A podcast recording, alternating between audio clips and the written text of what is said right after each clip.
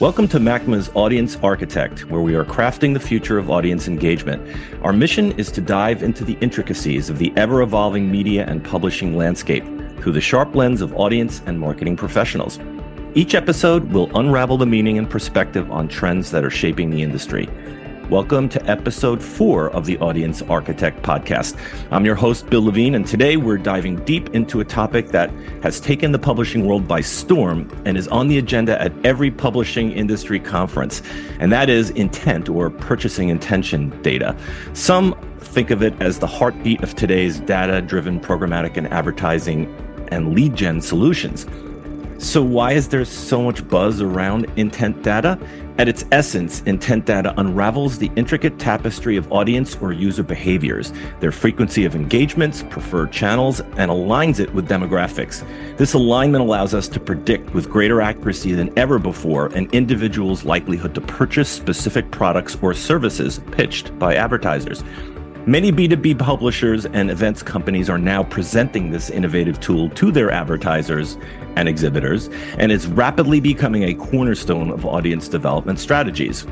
Purchasing intention in the B2B realm is powered by a combination of technologies like customer data platforms and predictive analytic tools, and increasingly, probably AI and machine learning, all of which analyze behavioral insights from web analytics, CRM systems, and social media engagement. More about that with our guest, so, whether you're a seasoned publisher, an advertiser on the hunt for the next big thing, or someone simply curious about the shifts in the public publishing landscape, this episode promises enlightening insights. Let's decode the mechanics of intent data and understand its transformative potential. So, fasten your seatbelts, data enthusiasts, as we de- demystify, decode, and design the roadmap to mastering intent data. Let's architect the future.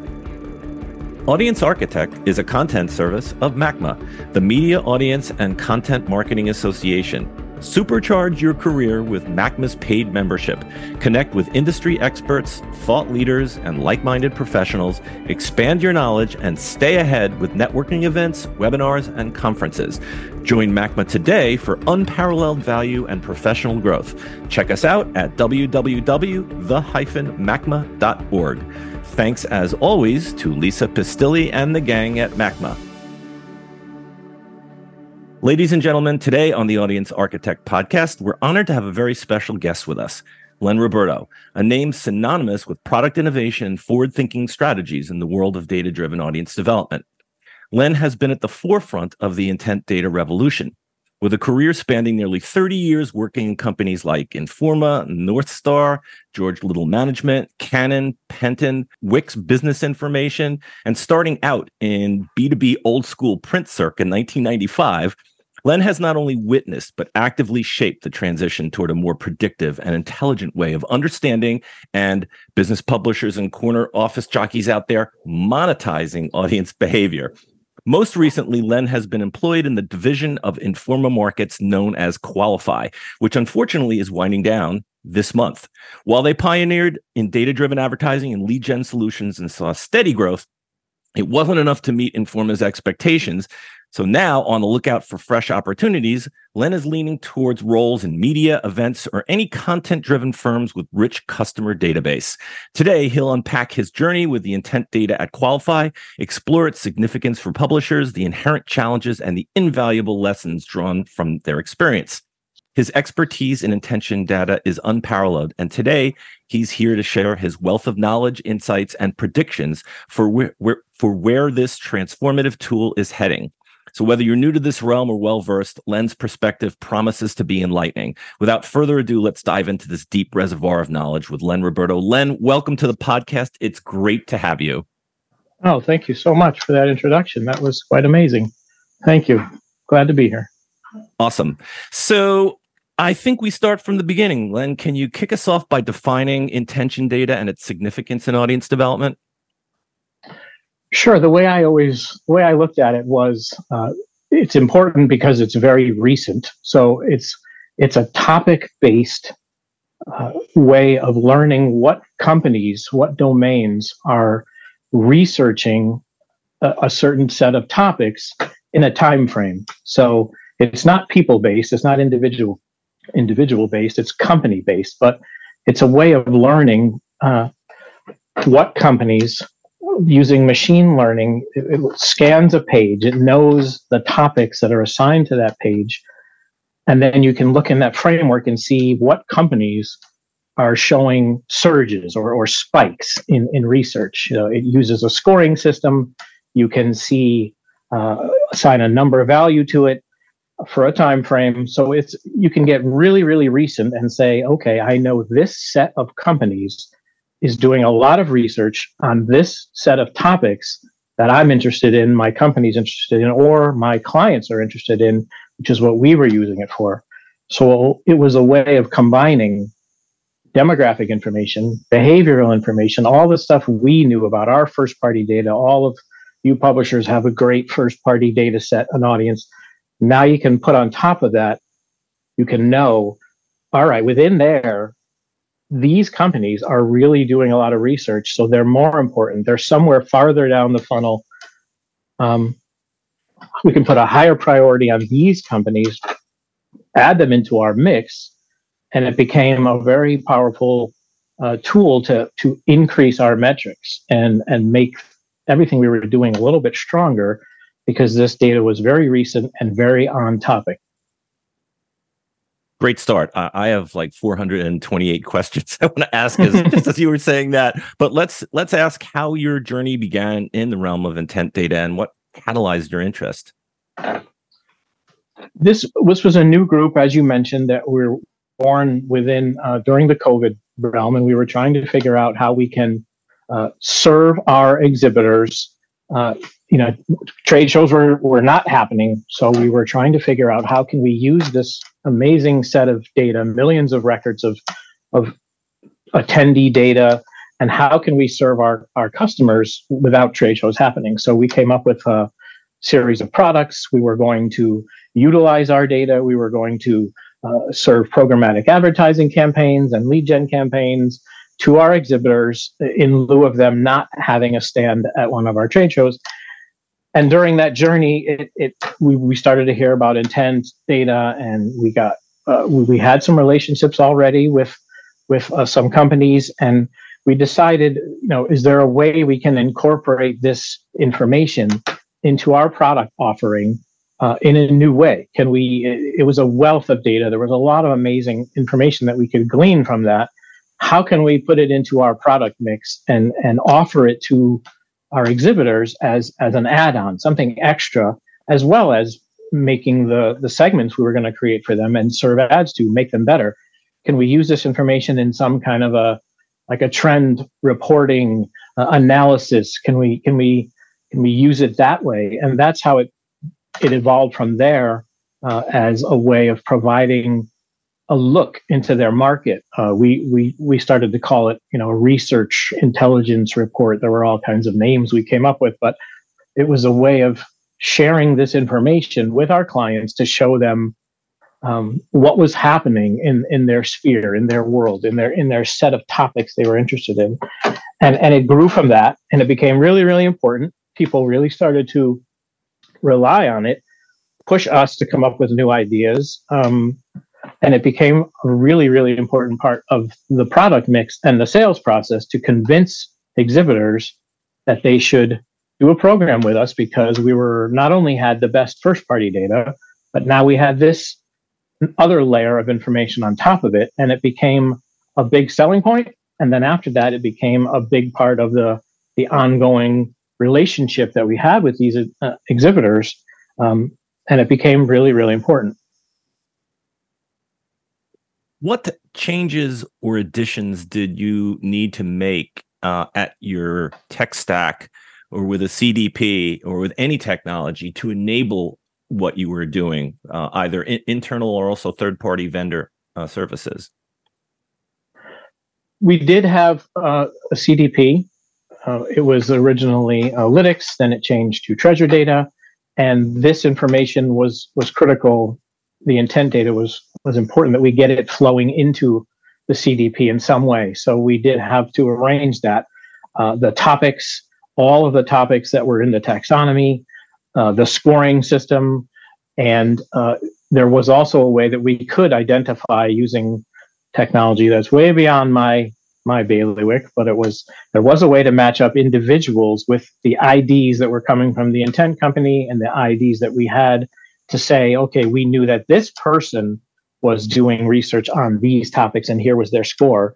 But then also we applied that to everybody that we had at the company. So coming into our CDP was it was crucial because it was used while I was building segments. I can refer to the intent scoring and say that I wanted to add in people that had uh, an affinity to this topic. And then the intent provider themselves had a wonderful uh, insights reporting tool that I became very familiar with, where I could go in and, and do lookups and I can do all kinds of other things that really helped uh, while we were on calls with clients to show them the power of this as well. So I was using the tools provided by the uh, intent provider, which were very important, very in depth, many, many different reports. And then it was also flowing into our CDP. So we could access it in both places and, and one augmented the other because we would get we would get the additional names of the companies from the tool, incorporate them back into the segment and see if we had any matches. So it became it became a, a very powerful way to um, use all the power that they were telling us was we could do it inside and outside. The intent company, I think that you're referring to is Bombora, correct? Yes. Yep. That was our provider. They're one of the top five or six in the space. I know there's many, many out there. Um, and we also we also uh, looked at the idea of having our own, you know, intent. Every, all of you publishers, all of us can have our, you can have your own intent framework but it's only going to be based on your own websites, right? Your own sphere. So you can create this technology using your your own. All of your web pages can be tracked. I'm sure that that's done now. You can create a taxonomy. You can, you know, tag your pages and know uh, which companies, if you can identify them. Again, the technology is a, is a little bit above my head. I just know how to use it. I don't know how it's built, but you can see who's looking at your pages, and that's great and that was part of what um, Bombora did for us as well. All of our pages, Informa's pages, were tracked. And that's great to a point. If you have a lot of editorial and you have a great uh, system of whatever, you can say, I know who's coming to my pages. I can derive an intent uh, signal from them. I know what they viewed. I know the topics. But if you can now expand that to be in a wider net, and that's what these intent companies do, is, is they have much wider views outside of your own sphere, you can say now your net is very, very wide. You have thousands of companies that you're seeing, millions of pages, and now you have a much better picture globally of what's happening. Uh, Bombora's average uh, is 26 billion page views a month, roughly average, wow. that they're seeing, that they're tracking, and they're classifying that into a, a taxonomy of 13 or 14,000 topics so you have a much wider view and you can say, okay, I have a, a much bigger picture to, to, to glean those intent signals from because it, it is so wide. Um, I know a lot of our uh, um, members are interested in uh, making sure they're adhering to privacy laws, which are going to be increasingly stricter. How, in this case, um, were you able to rationalize the privacy piece of it, or is there even a privacy piece of it? There is, and that's that is one of the things that uh, it took a lot to explain and educate with um, clients and exhibitors when we're talking about this, because there is a little bit of I, I heard the word creepy. It's creepiness, you know. It's they're spying on us, and it's it's really not that. And that's internally there was a lot of overcoming uh, negativity to that as well. It's an anonymous, it's an anonymous thing. You can't see uh, where the data is coming from when we're looking at those uh, 26 billion page views. You can't say I want to know what that company's over there in that's that's in the group, or no one could see ours. No one can say I want to see what Informa's people are looking at or Informa's pages. It's totally anonymous. Um, so there is uh, privacy and concerns in there, but I believe it because it's not an individual based. It's only based on a domain, uh, an IP address. That I believe that's that's mitigated. So we were fine with that. But when we're talking it, when you're talking about it with clients, they, you do have to explain to them this this very thing. It's It's not creepy. It's not. Uh, we're not spying on people. It's it's simply looking at uh, you know same thing that happens when you go to Amazon or whatever, and you're looking at shoes, and then you go somewhere else and and see the ad for the shoes. They're just looking at what your behavior is uh, for for your your fingerprint online, your online fingerprint, and, and then it's you can look that up. So it's not ever based on an on an individual. Um, even though we could match that up in our CDP, uh, we were never calling people and saying, "Oh, we know you looked at uh, such and such yesterday." So it, it's not that level, but um, and I believe Bombora took takes care of all of that. There is some blocking. You know, there's if you wanted to block this information, there are ways mm-hmm. to do that on your own uh, your own network or, or, machine. So that that happens as well. So there are. Uh, it, it's not a blanket. You can't see everybody that's doing this research on a certain topic. There are uh, holes and, and and blockages. So that's just again, you have to take this all with a grain of salt and realize that when we say an intent signal, yes, all this is very important to kind of point you in the direction of I know these companies are actively researching, but it's never going to be all. It's never going to be 100% coverage. There's always going to be some that are not participating, but it will still give you a much better idea of what's happening in your marketplace. Let's let's get down and dirty a little bit about how Qualify used intent data in your product offering. Yeah. So again, we're we were a little bit different because we were using this information for my group to monetize this, to create products and entice an exhibitor to run a program with us because our first party data was so strong because we could identify and target their their profiles that they wanted to reach. And then we were using it as an add-on to this. It wasn't for our own uh, developing our own audience or finding new people. We were we were solely using it for our clients. So it became that. We would meet with a client uh, we would have a discussion about who their personas is, who do you want to reach, what industry is it in, what size of company, all those that wide range of demographic information that they would give us.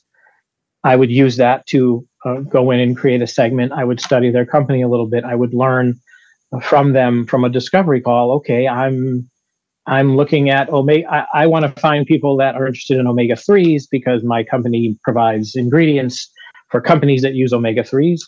Okay, I would use that information. I would go into the taxonomy, into the intent framework, and say, okay, are there any topics out there that are related to this? And sometimes you'd find one right on the money. Okay, omega 3s is a topic. Perfect. Sometimes it might be a little bit more tangential, it's protein related or something else. I would find those topics. I would go into the uh, Bombora framework. I would say, okay, let me see the companies that are interested in spiking in omega 3 as this topic in the last month. Because again, I, I want to be really recent. I don't, I didn't care about going back six months. I wanted to go back very recently to show the client that uh, this is this is up to date. We would meet with the client, we'd go over the audience, we'd show them who I built for them using all of Informa's wonderful first party data and our trade shows and all the behavior and the appending and the enriching and the, the all this information that we have gleaned about the people you want to reach. Here it is.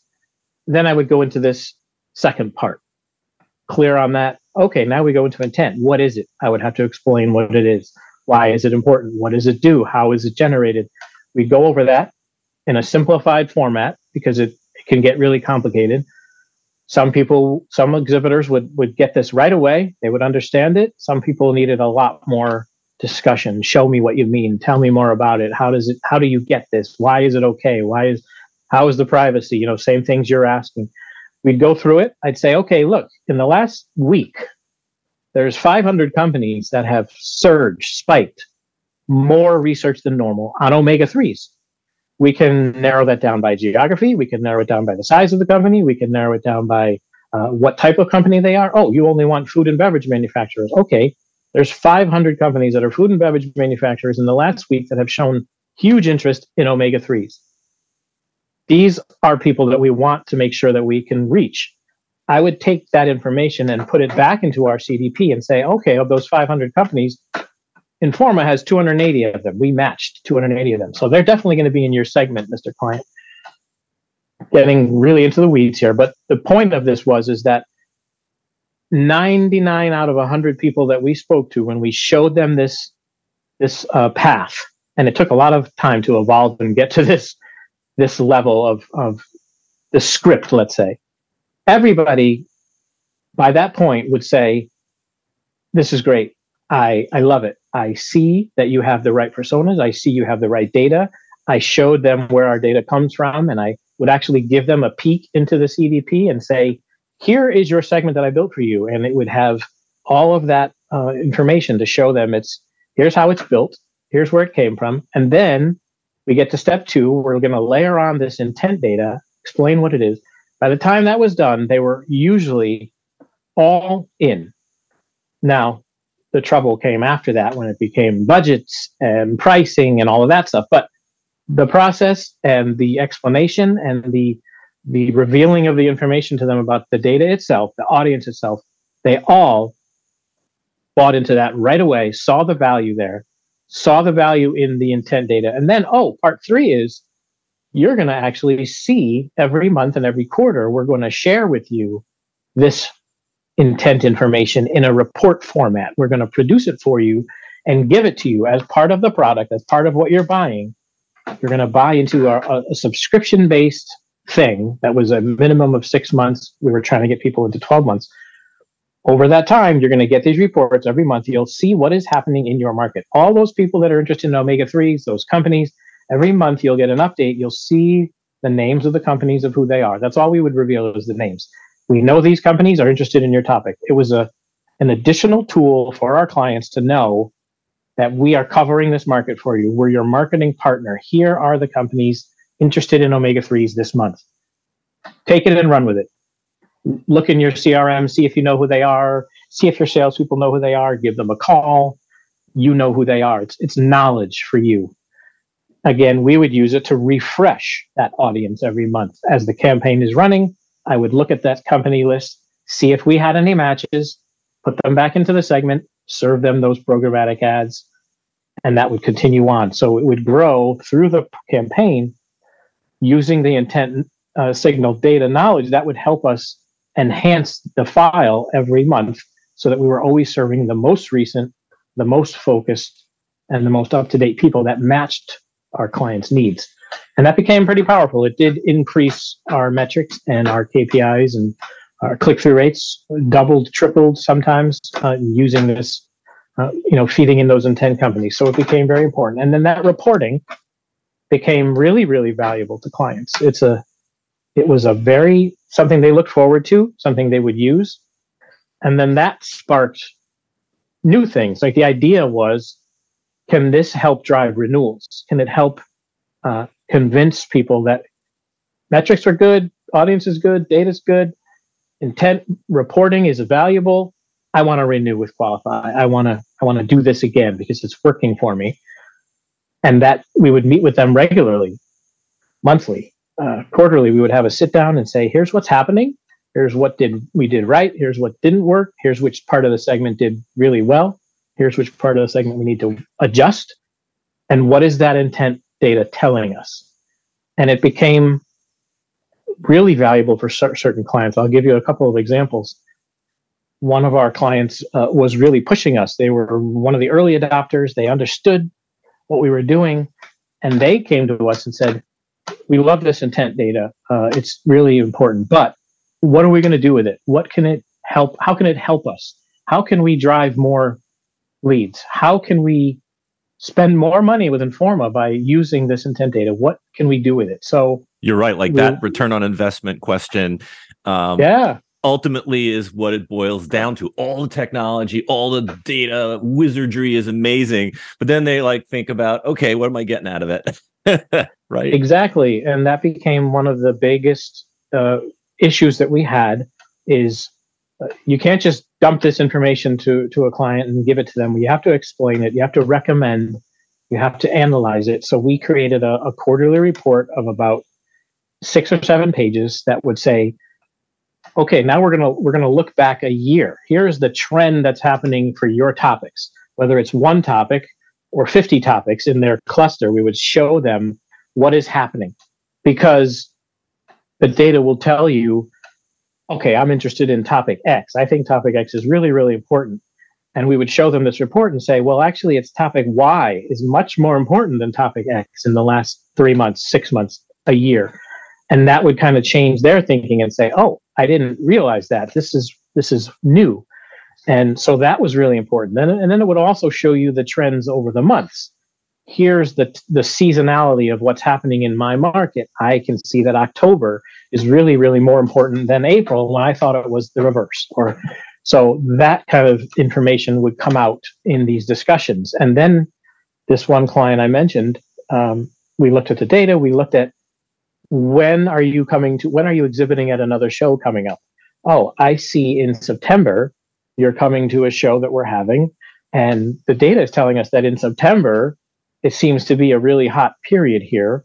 Um, so I had the idea um, on, a, on a, just off the cuff on the call with this client, not even checking with people, which I had got my wrist slapped for that. But it was, hey, what if what if we what if we had a, a sit down in person get together at the show that you're going to be at? You're exhibiting there.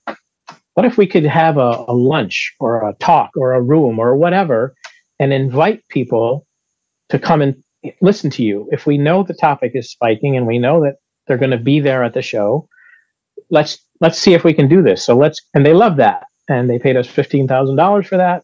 And we did a marketing campaign. We went to the show team. We said, we have this idea. Okay, this will work. Let's have a, a it was called a coffee talk. Let's have an hour long block of time in a room. We'll serve coffee and, and refreshments and let's market to them. So we used again our demographics, our uh, the people we knew that were pre-registered coming to the show.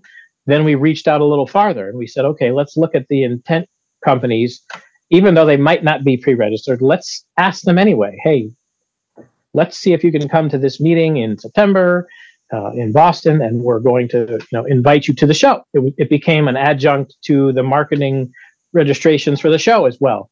We knew these people are interested let's put them on the reg list and see if they want to come to this event. And we were expecting 20 to 30 people to come into the room. The client was happy with that. That would be great if we can sit down and talk to 20 or 30 really focused, really targeted people. We got 221 to register and 70 showed up. So it was double what we wanted. And and the client was also fine with understanding that this is a future thing, right? You, these people might not want your product or your service right now, but they're interested enough to know that they want to learn about you now so that maybe eight months from now, when they do need your service. So that that was fine too. That was one of the things that we tried to really make a point of that, you know, maybe you want to expand a little bit because, you know, you want to reach people that are going to be clients, not the ones that are right now. And did so, the clients think that those 70 people in the room were the right room, even if if they weren't ready to pull the trigger and buy right away? They did. Um, there, I think it was about three quarters of them were, were were right on the money. The other quarter were good companies that they wanted to reach, but might not have been exact targets right now. Um, so they were they were very thrilled with it, very happy with it. And then this sparked us to continue this. Okay, let's use the intent data. Let's look at it and really make a recommendation uh, for the clients when we're meeting with them, because that was one of the things that we heard over and over and over again. I love this. It's great. It's telling me good information, but how do I use it? What do I do? How can I get more business? How do I get more leads? So it became uh, a way of what else can we recommend? What else can we do? What else can we offer? Uh, maybe you want to do a lead gen campaign in November because it looks like this is a really good time to do it or and, and even beyond that you know maybe you don't even want to do a campaign with us but maybe in in april it's telling you maybe you want to create your own white paper or something. The data was pointing them in in a direction that they wouldn't have had without it because it was looking at what the recency and and when they should be doing this. It was it was important to them. It became a really important thing as we progress through the the contracts and the campaigns with these clients We'll be right back. Audience Architect is a content service of MACMA, the Media Audience and Content Marketing Association. Supercharge your career with MACMA's paid membership. Connect with industry experts, thought leaders, and like minded professionals. Expand your knowledge and stay ahead with networking events, webinars, and conferences. Join MACMA today for unparalleled value and professional growth. Check us out at www.the-macma.org. Thanks as always to Lisa Pistilli and the gang at MACMA. So I, I really think this angle of the perfect time is is is sort of new anyway to B2B, maybe not on the consumer side. Um, so that's an incredible insight. Um, now put it together with the what. So uh, as far as lead gen, can you give a little bit more detail? Are we talking about sort of content download programs or other kinds of programs? What lead, what did lead gen look like? Yes, exactly. That that's what it was. We we had two two parts. We had uh, programmatic advertising, and then we had lead gen. So we would offer both. You didn't have to do both if you were if you wanted to. Some clients had a ready-made piece of content, a, a wonderful report or an e-booklet or a white paper. They had that, uh, and it was they were using it. So some clients didn't have that. Some clients only wanted to stick with display advertising across the net the spectrum that we offered and that was fine too. So we would get an asset from them or five or ten assets from them. We would uh, target differently if needed. Maybe maybe uh, this piece of content only you wanted to go to the c suite people while the other piece of content would be better for the engineers. So we could split that up. We could segment multiple multiple ways. We would host that content uh, and we would drive people to a page that we would create that would host the content. People would put in their information. That lead uh, would go directly to the clients. Um, and we did this really, really carefully. We didn't just say, you're going to get 50 leads this month. Here you go. Nope. We would start with like five leads for the for a, for the week. We're going to use our own demographic data again to to power that. We're going to add in the intent data. And sometimes we would only use the intent data. So here's the 500 companies again I mentioned. We're going to only target those 500 for this week or two and analyze what what is working the best, which is providing you the best leads. We'd get those five leads, we would look at them, we would share them. The client would share with us, okay, these three leads are really good, perfect. These two, not so much. Okay, let's see if we can adjust and do the next week's five leads so that we would tailor it, tailor it down until we got to the point where we were right on target. One of our another example, one of our clients, really, really niche, really, really targeted. Um, we did this. We got about 20% of the leads. We got them. We're good. Okay, let's adjust. Another month or two went by. We made adjustments, corrections, learned from them, learned from the data. By the time we were done, uh, into the third or fourth month, about 80% of the leads we were delivering them were right on the part and target. And they shared with us, here's my all of my marketing going on. And here's the percentages of great leads that are coming.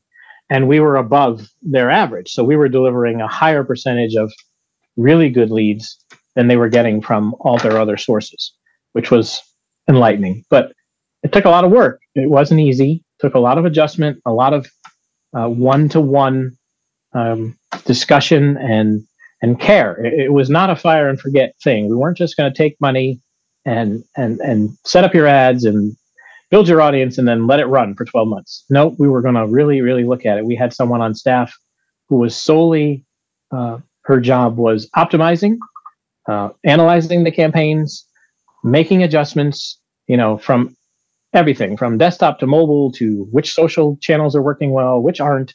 Let's change. Let's move the money here let's and it was uh, uh, you know we our metrics went up in most cases from beginning to end of campaign um, so we really tried to make it a big part of the process was a partnership Len, what uh, was the title of the optimizer person you were just talking about? I think that's a really interesting resource on the team there. Oh boy, I'd have to look that up. Hold on. Programmatic and audience analyst. There you go. So is that person more an audience person or more a marketing person purely or both? I'm curious. Uh, it's it was a tech person. Uh, hmm. she, she, but she did, she did make a great effort to come over and learn. You know, how are these audiences created? Let's look at the CDP. But she was mostly concerned with, you know, how many impressions are being served? Why are they not serving? What what can I do to optimize the campaign within uh, Google DV360 or within LinkedIn, within Facebook? How can I adjust? You know, Len, can we add in some people here? Can we? Um, uh, is there any people we're missing? Can we can we add in a, a certain job function or title? Can we expand the the regions a little bit? You know, she would be pushing me to say, we're not serving enough ads. Uh, let, what about it? Or uh, you know that kind of thing, and that became a, a big part of the the process as well, is making sure that we were delivering the right ads or we're falling below or, or we're going over you know same thing with the leads you know this uh, is there something we can make an adjustment within our lead um, generation program to to make an adjustment there? So that level of service that level of um, looking and checking and, and reviewing was a big part of what we were doing. It's uh, certainly a high touch high level of service kind of proposition that you're talking about uh, about the leads themselves and you know this notion of quality versus pure quantity. How did you deal with advertisers um, who were mostly focused on quantity? Could you bring them over uh, and convince them and persuade them with the data that you're talking about? Or were some of them just saying look my boss has a quota i have to get you know a thousand leads a month or else i'm fired. How did you deal yeah. with that? Because that's a real thing right? Oh absolutely. When i hear the word lead generation i kind of cringe a little bit now anyway but everybody every company that we talk to has a different uh, view of what a lead is for them right? And we would have to be really really clear on that. Um, some companies would be happy with those five leads if they were uh, just wanted to get their brand out there and they were interested in spreading awareness, and they were happy with that. Other spectrum, way on the other side, so niche, so in depth. You know, their their audience itself. When you would press them on this, and I would, I would always ask them, you know, what is the size of your? If you could get everybody that you want to reach in a room, how many people would it be? Oh, it's five thousand people. Okay, that's a mm-hmm. really small audience to to be wanting, you know, hundred leads from. So that is makes it more difficult. So there was always a tension, and um, we had a lot of struggle with with the whole lead gen side of it. A lot of it has to do with the the industry, or the again, Informa has 14 major uh, major um, divisions that we serve from from jewelry to to advanced manufacturing and everything in between. I mean, it's it's it's crazy how big it is. So certain industries we were really really strong in, and the leads were were um, were great. Uh, we could be as we could be focused at the same time that we had a broad enough reach where we had a great pool to start from. Uh, we always had to be careful not to be too focused, right? We can't come down and find 200 people in your in your your target pool. That that's not going to work. We can't serve ads to that. We needed at least a few thousand. But we could be very very nichey. We could use you know 15 different demographic points on top of the intent data to really, really target, and it would work fine. Other times, other groups, we found that there were struggles. So that has to do with your own data and and the size of the audiences again that you're you're targeting. But it became an issue, and we could get it to a point where we would again um, target and focus and change and revise enough where we were we were delivering what the client wanted and then honestly, there were others that we could never, we would never be able to, we could never satisfy. They didn't renew. We we tried to make as many changes as we could, as much attention as we could. It just we just weren't delivering uh, on the whole the, the numbers that they wanted, and and that was just the way it was. We we like I said before, we couldn't be you know there were some clients that wanted you know such a small number of people in the pool that it was just we could tell from the beginning or the the assets they gave us. You know, it, it depends on the creative, right? No matter what you have that's as wonderful uh, audience as you have, if you're going to serve them a, a, an ad or a, a, piece of content that's not compelling, and you're you got one arm tied behind your back. It's not going to work. So we had to overcome that too. We didn't have a creative department. We weren't creating ads for people. We weren't creating assets for people. That would have been a whole nother um, staff that we just we just didn't want to become a, a full-time you know marketing services agency. So we relied on them to provide us with with ads with creative uh, and assets. And sometimes they you know they didn't work out very well. This leads me to a question about the business of intent data. It seems intent data is premium octane. So is as a high touch service, which ostensibly as a publisher or, or, an event company, you would equate that to a high price. Is this a tool of only the top 5%, the top 25 of your customers in each niche? Or uh, because as you as you have been pointing out, this is an always on proposition. This is not like a set it and forget it or like a one month campaign so how how does this lay out for um, you know publishers? I think you you might have a lot in what you said and might be correct, and we might have made that mistake. We did we did try to specifically target the top 25 exhibitors in each segment or the top 50 uh, or the ones that were spending the most with us we tried to go after them first uh, and we did have some success there but then the flip side of that is that there's a whole lot of exhibitors that are too small.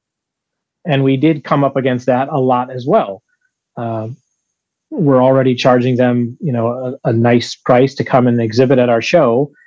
Now here we come along offering this solution, which everybody agreed, like I said, was great. Data's great, everything is wonderful, but you want to charge me this on top of what I'm already paying you. That became an issue. So we had to make adjustments there. Uh, when we started reaching out to enterprise level outside of our sphere of exhibitors, we reached out to agencies, uh, big time agencies. Had a lot of really good discussions with the big time agencies. They want first party data. They want to reach people that are um, a higher cut above than just going into the live rent marketplace, so to speak. But it was a struggle for them to pay what we wanted, right? We overvalued, I think, a lot of what we were serving. You know, I can get the same audience over here for two dollars a thousand, and you're charging me me a lot more than that. And we would say it's not the same audience, right? It's, it's different. Right. It's it's people that have come to trade shows, it's people that have come to webinars that we know all this great stuff about, and they go, "Yeah, that's great, but I can't pay you ten times as much as you're as." Okay, so we had to think about that. Uh, so the intent data, I think, has a lot of merits for publishers, for media companies, but the way to organize that and create a product roadmap around that is what's what's the challenge, and what will your what will your what will your clients, what will your advertisers pay for that? It has to be that has to be a lot of analysis. We had before we even began the business, we reached out to 20 or 30 exhibitors that we had good relationships with that had been with us a long time. And we, we proposed this. If we did this, and if we offered this, and if we could target your clients and we could send them ads specifically, and we, oh, that's great, love it, oh, awesome, sign me up. And then you know, it's great until you start talking about the actual uh, what you're going to charge them. But so there's a lot of nuance in there, but um, definitely it appeals to larger clients. Uh, agencies though they want quantity they want a lot of records which in some cases we could we could satisfy millions of records in some cases without a lot of uh, focus on it. And then in other cases we would just be too small. They wouldn't want to talk to us because well you only have 500000 of those and we want millions. Okay, so that was a lot of the issues that we had. Some worked some didn't. It it, it occurs to me that one customer scored by uh, the intent data for these exhibitors, advertisers, etc. Rationalize the spend potentially, depending on the lifetime value of that customer, many times over. So, is there um, is there a sort of barrier that the the marketers need to overcome here if they if they actually track conversions. Uh, I know that um, I once asked a, a webinar client sponsor, we we've given you 675 leads, quote unquote, or registrants from this. Have any converted? And his answer was, I don't know. So is is there still that gap uh, between yeah. marketers and and the actual you know business development groups um, because as i said i think one one one customer or two customers justifies the, is going to justify this price many times over potentially.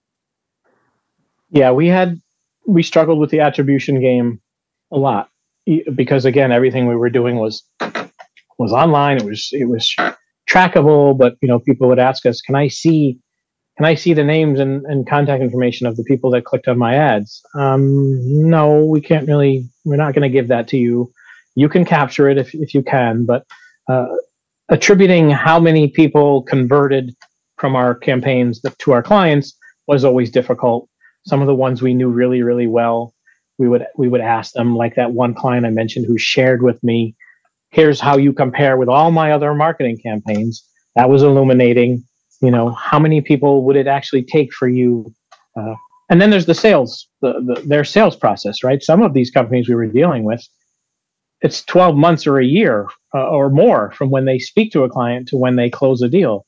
That's a really long time to to to attribute back that okay the, the start of the process uh, came from from our ad. It's it's really really difficult. So we didn't uh, attribution was always really hard for us and we didn't we got some some feedback and and you know renewals. We did have some clients that renewed two or three times because okay we were obviously delivering them what they wanted. And as you know anything in marketing if you try it and it works and it's a, a good roi then the business will continue. If it's not if it's not going to deliver what what they expect then you're not going to get a renewal. So you're kind of done. And uh, we were that was a big thing with it. That's why renewals were so very important was uh, because we knew that if we lose someone, and we did, honestly, we lost some clients, didn't fulfill their expectations, and didn't renew, and then now that person's that client's gone forever. So it's a big issue, but um, attribution was difficult. Well, I know that we focused mostly on um, products and monetization um, as a result of intent data. But what about us drinking our own champagne? Uh, a lot of a lot of audience development people at, at MACMA and this audience listening. Um, talk about intent data a little bit for enriching your own audience database. Sure. Well, we used it for our own in- information as well. We used it to find clients. We would go in and find the topic for you know digital advertising or um, topics like that, marketing, you know, marketing automation, uh, and we would say, okay, what companies out there in in advanced manufacturing, which is one of our big areas, which one of those clients is really interested in digital advertising? And we would look at that list and compare it to our exhibitor list and say, oh, we the five of those companies are exhibitors that we haven't spoken to yet. We would go and speak to those companies about our program. So we would use it uh, to, to to power our own sales enablement efforts, which was really cool. Um, I've heard from a couple of other companies that use this uh, for their own audience development in, in a huge way. Uh, there was one company that we that I met with at a, a trade show, and they were using the intent data within within 24 to 48 hours. They had set it up where they could see that uh, companies were spiking on their topic and they would get that information and somehow they had it automated within their crm system to trigger a message.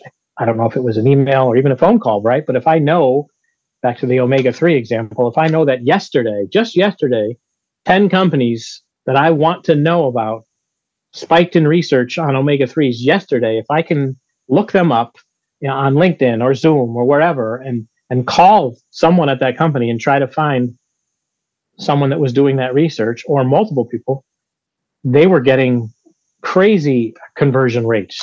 Now, that's an extreme example, but the, the idea works the same. If you can if you can isolate companies that are doing research on something that's important to you or your audience if you can contact them or somehow get get them an offer in front of them for your product or your service or your subscription, whatever it might be, now you're ahead of the game because it's the recency that I think is the most important. And if you hit people at the if you hit people at the right time, we've always used that phrase, right? Right people, right message, right time. If you can get them when they're interested, when they're doing research, I need to find someone to serve me this. Uh, I need to. My boss is on my on my case to find a vendor, and you're doing this research. If you can reach that person with a solution, well, heck, then you're you're way ahead of the game because the timeliness is is going to trump everything. Yeah, back to, back to that right time piece as well as right message, right channel, etc. But um, I I remember, you know, in the earlier days of the internet, they they had web callback. So the idea was, oh yeah, you click here and then instantly you have a salesperson on the other end pounding you.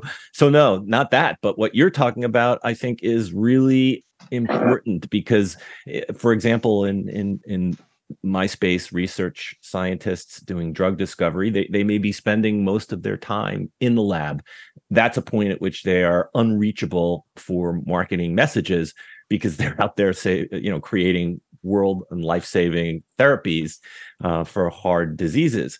But when you know when they take a break, maybe at lunchtime, or and then maybe Saturday morning when they're checking their email and they're engaging with your content that may be the perfect time. You may yeah. miss that perfect time if you don't have the right intent signals. So you have the right target, you have the right company, you have intent, but the wrong time. So I, I really do believe that this holds great uh, hope for the future. Yeah. And so, or there might be someone else at that company. There might be someone that's a colleague that is related to that person, that scientist, who can still get the message and say, "Hey, I, I know that you're looking for someone to do this." I just got a message from XYZ company about it. So we we tried to expand a lot by looking at people not not just the people that you want. You only want to reach research scientists. Okay, that's very specific. But what about someone else in their department or their group or their company or the C-suite person that might also be involved in the process of finding a vendor or a partner?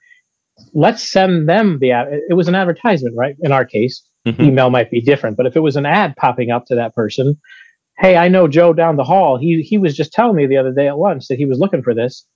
It it does work if you can spread those messages out a little farther than you than you think.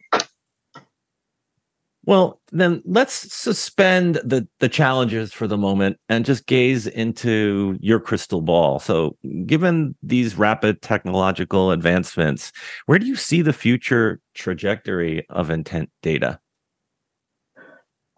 Well, I can tell you this. Um, a couple of the people in, in Informa that I respect and that are doing great online digital uh, business have said to me numerous times that if you're not looking and using intent data in the next two years, you're going to be way, way behind. So I thought that was quite powerful enough. Uh, and you're, the more I read about it, the more I see uh, online and these companies popping up and and internal companies looking at it internally to create their own. Like I mentioned, it's it's becoming really, really important um, what what we do, what audience development people do, has always been trying to find intent signals. Right? We've always been mm. lead scoring, and I used to say this all the time. When you tell me the persona and the company and the what that you're looking for, as soon as I go into my CDP and start typing in criteria, I'm lead scoring right then. Right? I'm trying to find people that have the right matching information which is a good start, a great start. And I know that you came to these shows and I know you came to these webinars and even to the point of I know you went into this part of our hall and we scanned your badge. Okay, great. Now on top of it, if I can narrow it down further by saying using the intent stuff within a week, within a month, I know you've done research on this. It makes the list smaller, but it also makes the list really, really targeted. So I, I think it's just going to become really important, more important than it is now, if it's used in the right way. It, it, that's the key. That if, if I learned anything else in the last year and a half doing this, is that it's it's difficult. It's hard to understand for clients if you make them see the light and get some benefit out of it and get some great leads out of it then it's it's a win for them. They're going to rely on it. And if the data you can provide and the analysis and the trends helps spark new ideas like the examples i gave that's another win. So it has to be done thoughtfully but everybody that i speak speak to says it's going to become really vital to, to the future. So if you're just starting you know, it looks like you may have 24 months based on the executive that you were talking to to really get your stuff together and get moving on this. Um, how how would you? What foundational advice can you offer? Hmm. I would. Uh, there's a couple of great reports out there. I know Forrester just did a report on uh, the top intent companies out there. There's a bunch. I would read that. There's a lot of great information in there. I would talk to some of these companies and and decide for yourself what uh, which one would be best served for us. You know, uh, if you're in a certain industry, company X might be a better choice than company Y because they're stronger in their their spheres that they are tracking. Uh, other that that might be a big part of what will steer you. Uh, what kind of what kind of tools do they offer to do this analysis? How can you look inside their world and, and use the tools that they have to identify and, and how can you use that? How can it integrate with your systems is another big one. How can this feed into my cdp or my my audience database? Can i identify you know properly all that stuff? I know there's there's uids all over the place now. And is there a way for you to really know uh, and if that works out? And then the, the the taxonomy the topics. One of the downfalls we had is that 14,000 topics sounds wonderful, but there might be a case where there's no topic in there that's exactly for, for the company I'm talking to. Then it doesn't look great. If I can't find my topic in there, then how's it going to help me? So you've got to try to match that up too. Is the is the the framework, the taxonomy matching what my real needs are? Because you're only going to have a certain amount. So if you can narrow that down and narrow down the industries and make sure you're in a your vendor, your partner that you're going to choose has all of those things, then that's a really good place to be. Developing your own internal intent framework is another good idea too. If you have awesome editorial and you've got you know multiple uh, touch points for people to read and to, if you believe you can get a really good idea, if you're the number one in your market and you've got you know millions and millions of page views every month, well then you can have your own intent framework. Set it up, make a great taxonomy and categorize those pages in a way that best works for you. And then you'll be able to say, okay, last week I know that these companies hit these topics. You can do it yourself. Well, as of today, Len, I don't mean to be too glib, but I know you can help companies do this. you are available as such, correct? I am. Check me out on LinkedIn and please contact me. Love to hear from you. Well, and while I always find it fascinating to dive deep into professional journeys, I equally love learning about the personal passions that shape and inspire my guests. I noticed you serve on the board of directors for the Connecticut Air and Space Center, and there's this captivating tidbit in your bio about spending your early days early years at Sikorsky Airport watching airplanes alongside your grandfather. Can you share more about this passion for aviation and how it's intertwined with your personal history? Yeah, it's definitely his fault. Um, but I'm I live I live near uh, Stratford, Connecticut, which is a pretty famous uh, spot for aviation history. So it's kind of cathartic that I'm involved in a in a museum now. We've been open since May of 21. Uh, we had a great summer this year with with kids. I, I organize uh, school trips, class trips, but we are based at Sikorsky Memorial Airport and the reason that it's important is because this uh, we, we have a we have an aircraft hangar that was built in 1929 that's where our museum is going to be. It's being rebuilt. Amelia earhart charles lindbergh famous aviators were, were in that hangar. We have a logbook signed by them.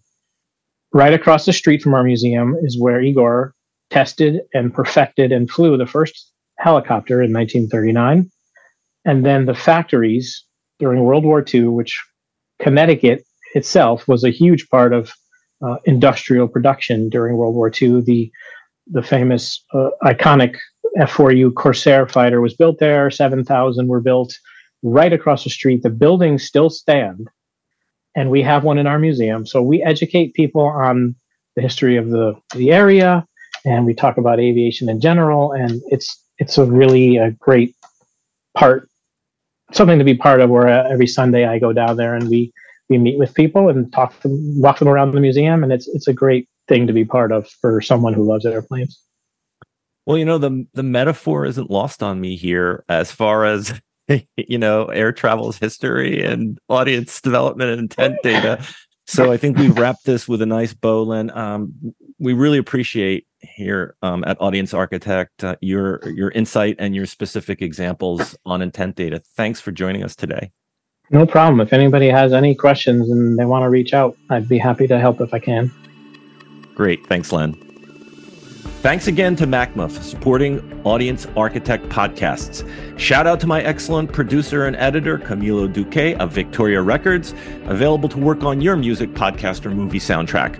Write me with your feedback on the show and topic ideas for future episodes the good, bad, and ugly to Bill Levine at bml0217 at gmail.com.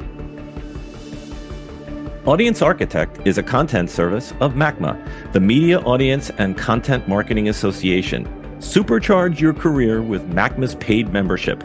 Connect with industry experts, thought leaders, and like minded professionals. Expand your knowledge and stay ahead with networking events, webinars, and conferences. Join MACMA today for unparalleled value and professional growth. Check us out at www.the-macma.org. Thanks as always to Lisa Pistilli and the gang at MACMA.